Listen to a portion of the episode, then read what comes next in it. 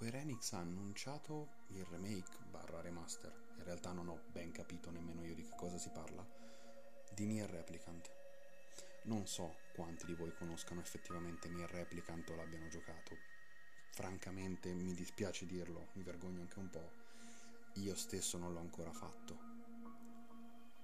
Però sono convinto del fatto che molti conoscano e abbiano giocato a Nier Automata Automata è stato un successo travolgente per quanto inaspettato e per quanto mi riguarda è uno dei punti più alti toccati da, dal videogioco moderno.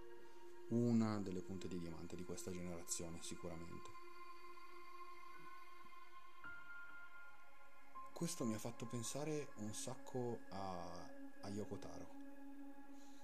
Yoko Taro è il game director di di Nier Automata, di Nier Replicant e Gestalt e in realtà di tutto l'universo narrativo in cui sono inseriti, che è nato tantissimi anni fa, stiamo parlando di quasi vent'anni fa, con Drakengard.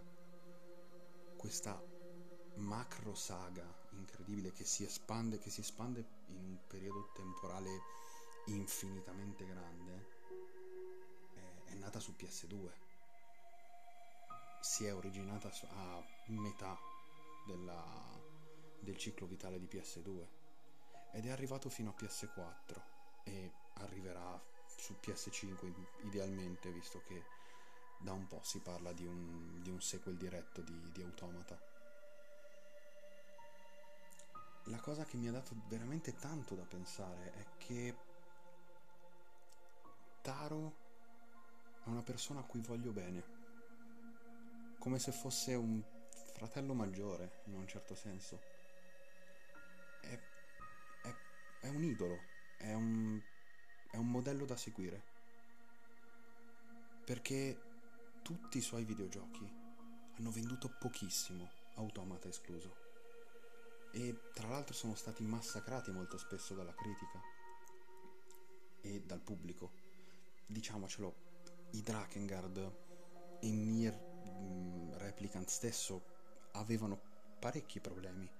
Tecnicamente erano un mezzo disastro, erano super ripetitivi, erano fatti male. Quello che però mi ha sempre colpito nei videogiochi di Taro è che c'era sempre qualcosa da capire, da sentire. Taro ha sempre voluto comunicare, sempre dietro a tutti i glitch, i bug, i problemi dei suoi videogiochi c'era un mondo, un mondo. Taro ci ha messo sempre tutto se stesso e ha sempre avuto un messaggio preciso in mente da comunicare. Fa strano pensare a quanto quel messaggio, quanto quella delicatezza strida con il personaggio pubblico di Yoko Taro stesso per intenderci, Taro è un folle a primo, a primo impatto.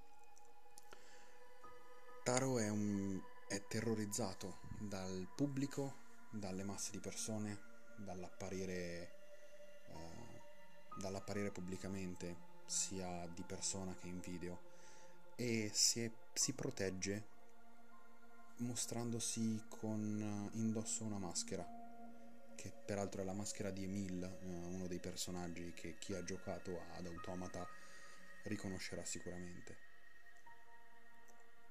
E ha un modo di fare estremamente sopra le righe, esagerato, e ha un... ed è caratterizzato da un certo cinismo e mm, una buona dose di autoironia sulle sue opere. Basti pensare che appunto Automata, che ha ricevuto voti stellari ed è stato apprezzato veramente da tutti, uh, Taro lo definì una, una montagna di spazzatura. Un gioco di merda, secondo lui. Mi fa strano pensarci perché quel gioco mi ha fatto male. Quel gioco mi è entrato veramente dentro, mi ha, mi ha toccato nel, nel profondo mi ha fatto anche piangere. Non mi succede spesso. ma mi ha, mi ha comunicato tanto, tantissimo. E questo aspetto di Taro, che per la prima volta è arrivato al grande pubblico, abbiamo rischiato di perdercelo, di perdercelo per sempre.